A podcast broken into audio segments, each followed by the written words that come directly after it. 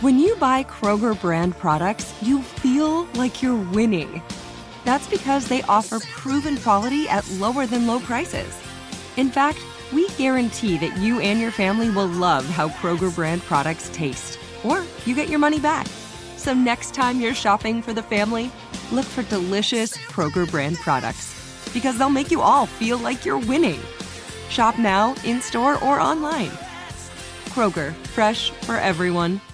Spectrum One is a big deal. You get Spectrum Internet with the most reliable internet speeds, free advanced Wi Fi for enhanced security and privacy, and a free Spectrum Mobile Unlimited line with nationwide 5G included, all while saving big. For the big speed, big reliability, and big savings you want, get Spectrum One. Just $49.99 a month for 12 months. Visit spectrum.com slash big deal for full details. Offer subject to change, valid for qualified residential customers only. Service not available in all areas. Restrictions apply. What's up? This your boy Lil Duval, and check out my podcast, Conversations with Unc, on the Black Effect Podcast Network. Each and every Tuesday, Conversations with Unc podcast feature casuals and in-depth talk about ebbs and flows of life and the pursuit of happiness. Unlike my work on stage, I tap into a more serious and sensitive side to give life advice and simply offer words of encouragement, yet remind folks to never forget to laugh. Every Tuesday, listen to Conversations with Unc, hosted by Lil Duval on the Black Effect Podcast Network, iHeartRadio app, or wherever you get your podcasts. Presented by AT&T. Connecting changes everything. Hey guys, back at the playground again, huh? Yep. You know what this playground could use? A wine country. Heck yeah, and some waves so we could go surfing. Oh. Ah, love that. A redwood forest would be cool. I'm in. Ah, ski slopes. Let's do it. Um, can a girl go shopping? Yeah, baby. Wait! Did we just invent California? Discover why California is the ultimate playground at visitcalifornia.com. Are you still searching for your perfect place to call home? Well, now is the time to buy at Fisher Homes. If you're looking to move in before the end of 2024, May could be your last opportunity to start building your dream home and close before the year's end. If you're hoping to move in even sooner, Fisher Homes also has homes that are move in ready and waiting for you, where you can start enjoying the benefits of homeownership even faster. Schedule your personal tour with a new home advisor today at FisherHomes.com and make this spring the season you find your perfect home sweet home. Brought to you by Toyota. Let's go places. Welcome to Forward Thinking. Hi there, everyone. Welcome to Forward Thinking, the audio podcast that looks at the future and says, Do you want to kick it in the front seat or sit in the back seat? I'm Jonathan Strickland. I'm Lauren Vogelbaum. And I'm Joe McCormick. Can you tell I don't share these before I go into them? Uh, we wanted to talk a bit today about Torque, which was a phenomenal movie about motorcycles going really fast. Yeah, did it have Ice Cube? I, I don't know. I haven't seen it. I really didn't prepare for this podcast very well. you know what? In fact, scrap it. We're going to talk about torque, the rotational force, instead. Oh, okay. Joe, well, we fill can me talk in. about that because at least one of us has seen it, right? yeah. Um, yes. Okay, so uh, we started thinking about this because uh, we saw that uh, video of a pickup truck towing a space shuttle. Yeah, which is huge. I mean, you're uh, literally huge. You're talking about Literally huge, literally yeah. huge, Quite Yeah, but- literally. But you're talking Um, about you're talking about a, a standard pickup truck Mm-hmm. pulling a, uh, uh, the space shuttle, which is uh, enormous and heavy, and uh, the fact that a, a a a standard truck could do it, like how could it? How could it generate the, the, the force necessary to do that? Um, wh- and what is that force? Um, Yeah. Of course, the force is something you. the force, of course. The force, of course, is something you've probably heard about with relation to cars, like uh, it's torque. Sure. Yeah. Uh, but what is torque? Um, and I didn't actually know when I, re- I had to look this up. Yeah, we're not which is car pretty guys, embarrassing, right? Mhm. Um, but torque is really fundamental. It's something we should know. It's rotational force. Um, so if you just imagine that you have like a, a screw or a bolt with a nut on it. Okay. um, and say uh, Ice Cube has a bolt with a nut on it on his motorcycle, Right. And he wants to unscrew the nut. Mhm. Um, so he gets a wrench out and he puts the wrench on the nut and he pushes the wrench. What the force he's generating there is called torque. It's rotational force. So it's force going around a fulcrum involving a lever. Gotcha. And the way you'd calculate um, torque is by multiplying the force you're applying to the wrench by the length of the wrench. I see. So Um, by by changing the length of the wrench, you change the amount of rotational force, even if you are pushing the same amount. So if you have a shorter wrench and you're pushing a cer- you're exerting a certain amount of force on it, versus a longer wrench and exerting uh, that same amount of force on it, it's Mhm. a different amount of torque. Right. If you can, let's say Ice Cube can apply two pounds of pressure to the wrench. Okay. Um, if he has a one foot wrench, that's two foot pounds of pressure of, of torque that he can put on that nut. But if he has a nine foot wrench, that's 18 foot pounds of Gotcha. force that he can, of torque that he can apply to the nut. Um, so obviously having a longer lever gives you a great advantage. I see. Um, and this actually comes in when you're talking about transmissions and gears in Right. cars. Um, so how does torque figure into a car? All right, so torque in the sense of a vehicle. Uh, you know, vehicle's engine is all about generating torque, and it does it in a very kind of indirect uh, way, in a sense, because uh, you know you got an engine going, you've got a combust- internal combustion engine going. Uh, the main energy, the main power that you're generating, you're moving these pistons in and out of cylinders, right? That's what's called a reciprocating uh, motion. So it's just going up and down, but you have to translate this into rotational motion. So those pistons are connected to a crankshaft. And a crankshaft, its job is to rotate. It, it takes that reciprocating motion and translates it into the rotational motion. That is what powers the rest of the drivetrain. And that's ultimately what's going to make the wheels turn. But to get there, we have to go through some uh, interesting uh, turns here. So the crankshaft connects to something that's called the uh, the flywheel. The flywheel is connected to a uh, clutch plate, and the clutch plate is connected to hand bone, and the hand bone is connected to the finger bone. No, no, no. The clutch plate is connected to a pressure plate, and that's where uh, we are allowed to shift gears without everything grinding to a halt. Uh, right, in a manual transmission car, that is where the clutch connects. When you when you depress when when when you press in on the clutch, that is uh, actually disconnecting the engine from the entire transmission. Right, right. It, it lifts that pressure plate so that you no longer are getting power from the engine delivered to the drivetrain. Because otherwise, all those gears that are in the rest of what I'm about to describe would be turning, and uh, and the the shifting would be very messy to the point where you could cause huge amounts of damage to your vehicle. That's why you know using the clutch in a manual transmission is so important. Automatic transmissions, it all takes care of that for you, assuming everything's working correctly. Right. All right. So you've got the flywheel and you've got the clutch plate and everything. That that in turn is connected to what's called the gear shaft, which continues uh, transmitting this rotational force. Or the lay shaft. The lay shaft is uh, connected to the gear shaft. So you've got gear shaft going into lay shaft. The lay shaft has lay shaft gears on it. Uh, these are gears that are directly connected to the lay shaft. And you start off with uh, some small gears on the lay shaft, and they get progressively larger as you go down the, the lay shaft. Uh, keep in mind, I'm just kind of describing a typical uh, manual transmission vehicle here. They are they do come in different uh, variations, but so you've got that small gear on the end, and they get progressively larger as it goes on. You have a second shaft that's near this lay shaft. It's called the main shaft. All right. The main shaft also has gears on it. The gears go from large to small, and they interconnect with the the lay shaft gears. Now, here's the thing: if all of those gears were turning at the same time, you wouldn't have any way of shifting gears, right? They would all be It'd be a single speed. It'd be a single speed. Yeah, you would you would have one single range of motion you could go in before you start to burn out your engine. So, in order to uh, have those gears turn freely without necessarily turning anything else in the vehicle, those gears are all mounted on ball bearings. Right. So they can turn.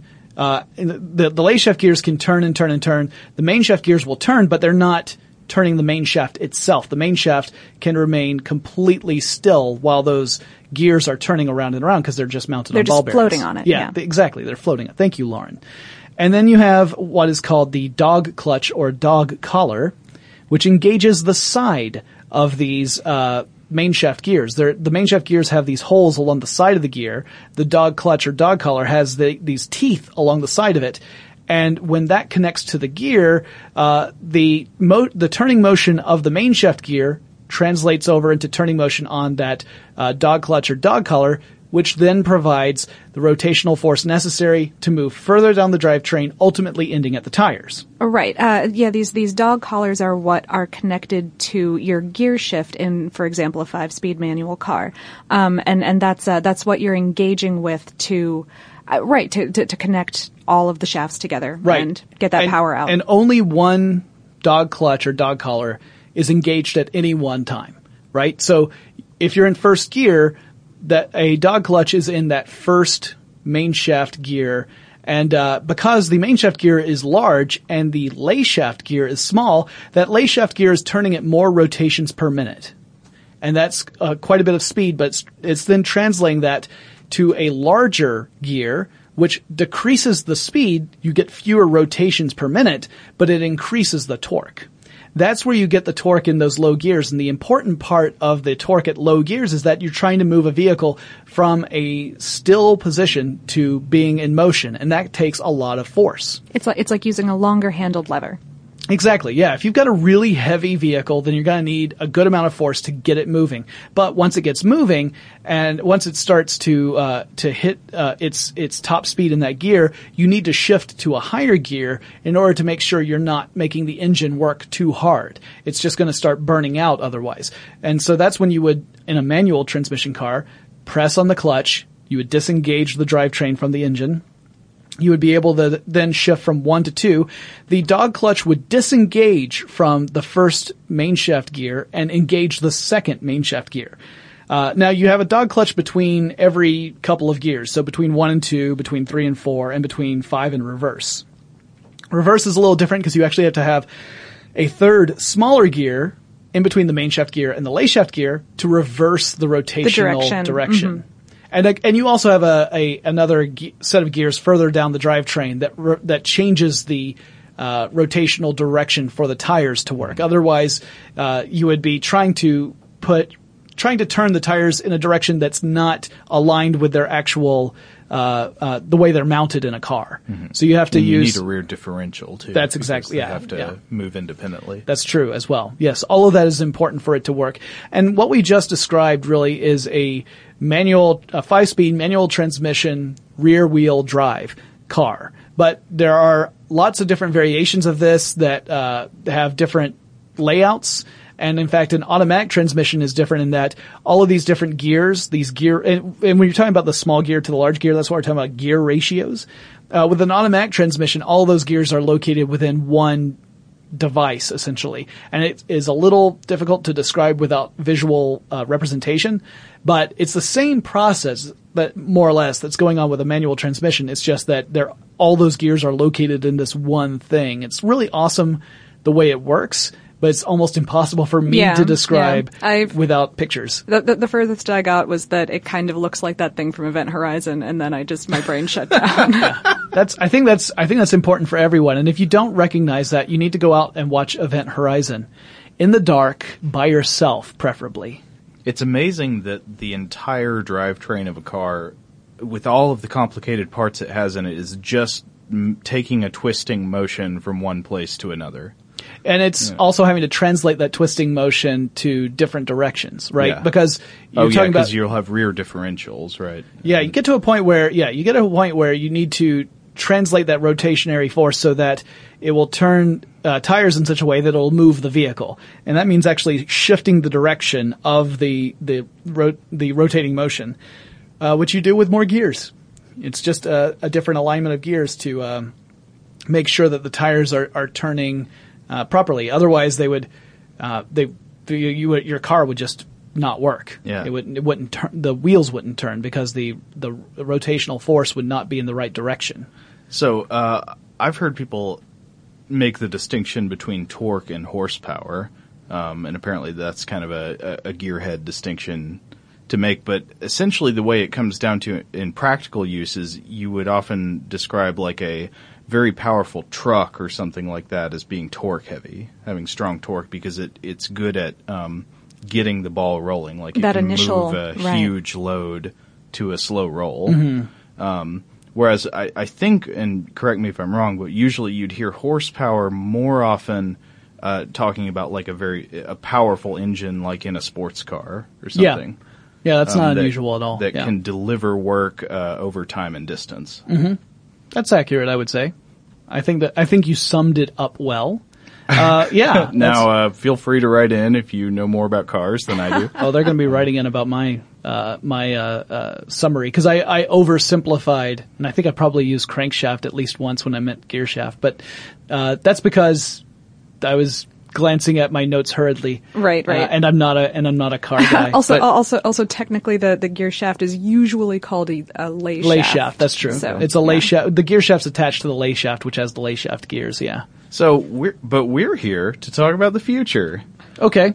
Right. Yeah. This is this is all this is all how engines have been basically working since the early 1900s. So. But I, I thought this topic was kind of funny because I started to think about it and what on earth is the future of torque? I mean, are we engines in the future will be so strong they will turn the wheels really hard. They'll be much like- bigger. I think I think that's part of it, though. I mean, you look at some of the enormous vehicles that we have we have designed over the years, like some of mm-hmm. the truly enormous ones. Things like the the stuff that has to move rockets and space shuttles, like the the the huge ones that go at a snail's pace, crawling toward the launch pad, carrying an entire launch vehicle on them. These things have to ha- generate huge amounts of torque in order to be able to move across the ground. Hmm. You know, so we wouldn't have been able to do that a hundred years ago. And part of that is not just, I mean, the, the very, the very nature of torque is not going to change, right? That's a fundamental thing. I, I What's hope the not. future of pushing? but but it's but it's our ability to generate that that changes, and that's based upon making stronger engines and building stronger materials that can withstand this huge amount of force that we apply to them in order to translate that into torque. So there is a future. It's just we're talking about improving mechanical processes rather than uh, like the the torque itself remains unchanged because that's just a fundamental thing. Right. Uh, it's also about the efficiency of an engine because, um, uh, you know, right now automatic transmissions might have um, up to up to eight gears, up, up to eight speeds working in them, uh, and and they're constantly developing these more and more complex automatic transmissions. Right now, uh, nine and ten speeds are the next big thing that's being expected to debut in uh, 2014 or so. And that's that's important because it does keep the engine from having to work too hard, uh, and it also makes those those transi- transitions from one speed to the next much more smooth. Right. It just it, it allows the engine to work within its uh, optimal parameters. Excellent. It's happy place. It's a happy place. Yeah, so so that way the engine's always operating exactly where it best works, and not it doesn't have to do too much work to go from one gear to the next. You know, it doesn't it doesn't have to operate in the red for too long in order for it to switch from one gear to the next. It could gear. it could wind up saving gas mileage by five to ten percent, just Which is- going up one gear. That's that's fantastic not only for a person's checkbook or whatever or their wallet, but also for the environment. So So I, I was curious. I, I asked a friend of mine who works on cars and who does know about cars what some of these advances might have been uh, in the you know in recent decades, or maybe not even that recent, but just in the history of cars that have made them generate more torque. Um, and he gave a couple of examples that I thought were interesting. One thing he suggested was possibly uh, fuel injection. okay, The, Sure. Uh, the way the the it injects fuel like ionized or Yeah. that- uh, atomized. Atomized, Sorry, not yeah. ionized, but yeah. Uh, atomized fuel. Uh, it uh, that helps the pistons generate more torque when they explode. yeah. Um, and Thank he also it's internal combustion, not external combustion. right. He mentioned um, more more precise machining tolerances, Mm-hmm. and that was interesting to me. Just the idea that um, you know, as as our factories get smarter and, and our ways of making engines get more and more precise, you're having a tighter fit between the piston and the cylinder. Sure. Um, just because I guess we're better at because we manufacturing can, these yeah. now. Right, Mhm. right. We're They're, not. they're, they're machine operated or machine made rather than human made, and yeah, so the, the computer design can be far more precise than what uh, Yeah. a person would be able to. at, at this point, yeah. And uh, and uh, this really close fit apparently enables the engine to generate more force. And we could see other applications of torque. Uh, in the future. One of the things we talked about were space elevators. This idea of a a vehicle that climbs a ribbon that reaches all the way out into space. Clearly, you would have to have a vehicle, uh, some sort of climbing vehicle that would be able to generate quite a bit of torque to climb such a ribbon. So that would be another future application of it. It's uh, not necessarily that we don't have the the climbing technology right now that could uh, do this. We might very well be able to make such a vehicle. It's the tether that's giving us the real sticking problem with that one. Yeah. But uh, we've but got that, a whole other episode about that. yeah, yeah. But that's a but that's a possible uh, you know future use of or application of torque. Well, uh, it's just um, right now when we go to space, we only have one way to do it, and it's funny because when you think about it, there aren't really all that many different ways we know about to make something go. Right. Well, and, and once we get into space, there are a few more options we have, but getting to space is, you know, is pretty much you need a, you need a rocket. Here on Earth, uh, that rotational force is really the most useful thing. Um, wh- whether you're talking about tires or, or tank treads or Well, it's so easy. Mhm. Yeah. Um, I mean, there's no reason to have a rocket powered car unless you just want to get in the Darwin Awards. Yeah, or you have an award-winning uh, series on Discovery. Yeah. Or or or uh, or if you're example. Buckaroo Banzai. Or yeah, if you want to get into the eighth dimension, Yeah. where are we going? Dimension X when we get there, real soon. Yeah. anyway, But um, so I started to think about what are all the different ways that you can make something go, that you can power a vehicle. Okay. Um, so uh, obviously there is friction, and and uh, if we're talking about going into space, that could be relevant in terms of space elevators. Like you, you just have. Uh, a climber vehicle, it rolls up a tether or something Right. like that, and that wouldn't necessarily be limited to Earth. You could have that coming off of any moon or um, space station, other yeah, anything like that. Um, but then once you're in space, you, you got trouble because you can't roll. I, you have never seen me roll in space, man. Well, you can, you know, you can you can roll, but you can't you can't You can't use You can't friction. You cannot- drive. you can't use friction. That's fair. I can't drive. You're right. um, no, you can't. Uh, so, So- what no- are the nobody ways? can, what- yeah. So we we have modern rockets are what's known as a reaction drive, right? And they move by throwing something with mass out the back of them. Um, right. Yeah. so- you're, you're burning. You're burning chemicals to blow stuff out the back, which then pushes you forward. That equal and opposite reaction deal, where you've got the uh, you know you, either it's you know liquid or solid chemical rockets that are just burning through this fuel. Uh, not. I mean, it'll move you really quickly, but it also weighs a lot, and it's hard to get that stuff uh, off the planet and still have enough to buzz around in else. space. Yeah. Now, the nice thing about space is that once you start generating a good amount of speed, nothing's really slowing you down until you start encountering other things like gravity, or if there are enough particles to uh, exert friction on you, Right. that'll make you slow over time. but much less than say in Earth's atmosphere. Right.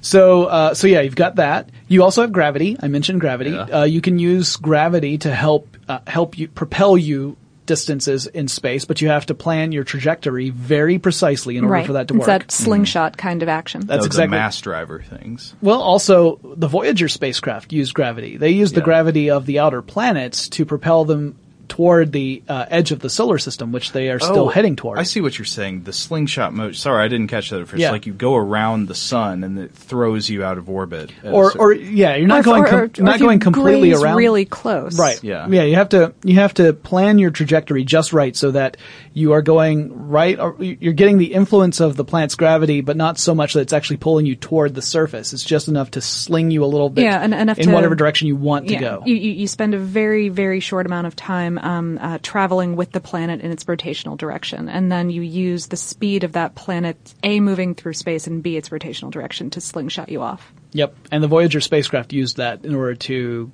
both visit all the planets they needed to and then to move toward interstellar space, which they're still heading toward. That's really smart. You know, there are also there are reaction drives that aren't chemically based. Mhm. Like they're not caused by setting something on fire and shooting exhaust out. You can have electrical reaction drives that like ion thrusters. Ion thrusters, sure. Uh, Yeah. That are that are throwing particles at the back. Right, and you can have uh, sails, solar sails. Yeah, that's an interesting one. Uh, I wanted to talk about. Uh, you know, they harness both the solar wind and just the radiation pressure exerted Right. by the sunlight. Right, because the particles that the sun blasts out actually don't have mass, or at least we say they are massless, but they have something called relativistic mass. Oh boy. Yeah. Does, Uh, does that basically mean that we need this thing for math to work, so therefore No, no, no. Well, kind of, but it really means that that photons have momentum.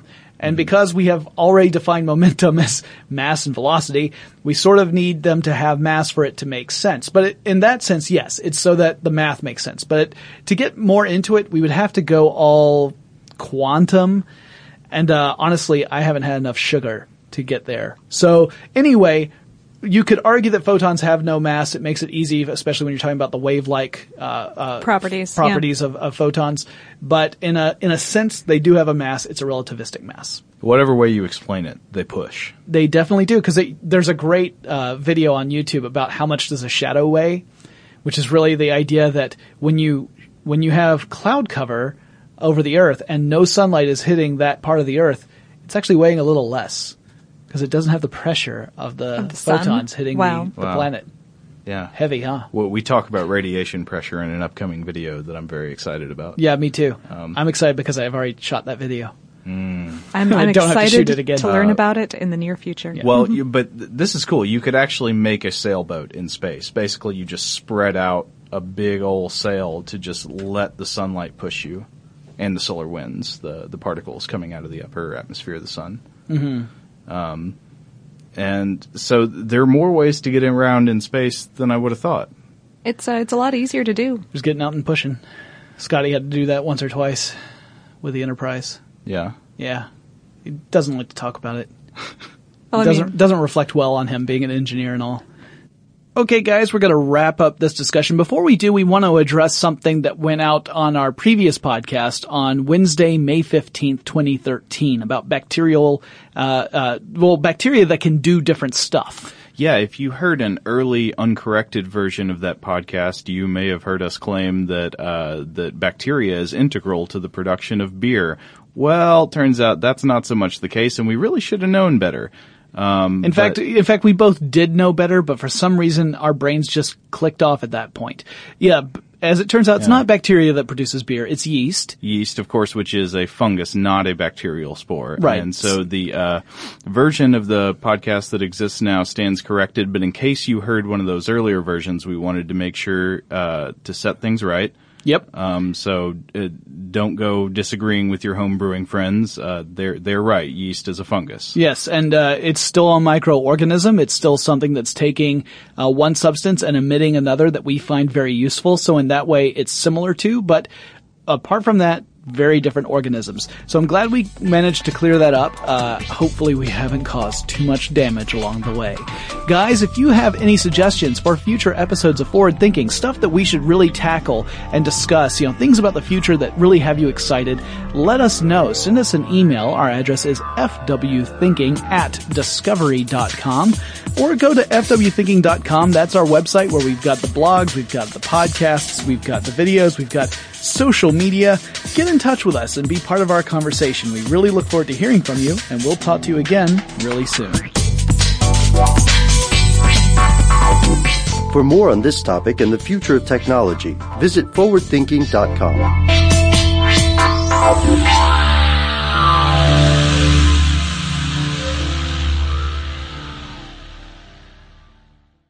Brought to you by Toyota. Let's go places. What do the most successful growing businesses have in common? They're working together in Slack. Slack is where work happens with all your people, data, and information in one AI powered place. Grow your business in Slack. Visit slack.com to get started. Hey guys, back at the playground again, huh? Yep. You know what this playground could use? A wine country. Heck yeah, and some waves so we could go surfing. I love that. A redwood forest would be cool. I'm in. Ah, ski slopes. Let's do it. Um, can a girl go shopping? Yeah, baby. Wait! Did we just invent California? Discover why California is the ultimate playground at visitcalifornia.com. This is it. We've got an Amex Platinum Pro on our hands, ladies and gentlemen. We haven't seen anyone relax like this before in the Centurion Lounge. Is he connecting to complimentary Wi Fi? Oh my, look at that, he is! And you will not believe where he's going next. The Amex dedicated card member entrance for the win! Unbelievable! When you get travel perks with Amex Platinum, you're part of the action. That's the powerful backing of American Express. Terms apply. Learn more at americanexpress.com slash with Amex. Are you still searching for your perfect place to call home? Well, now is the time to buy at Fisher Homes. If you're looking to move in before the end of 2024, May could be your last opportunity to start building your dream home and close before the year's end. If you're hoping to move in even sooner, Fisher Homes also has homes that are move in ready and waiting for you, where you can start enjoying the benefits of homeownership even faster. Schedule your personal tour with a new home advisor today at FisherHomes.com and make this spring the season you find your perfect home sweet home. Viking, committed to exploring the world in comfort. Journey through the heart of Europe on an elegant Viking longship with thoughtful service, cultural enrichment, and all inclusive fares. Discover more at Viking.com.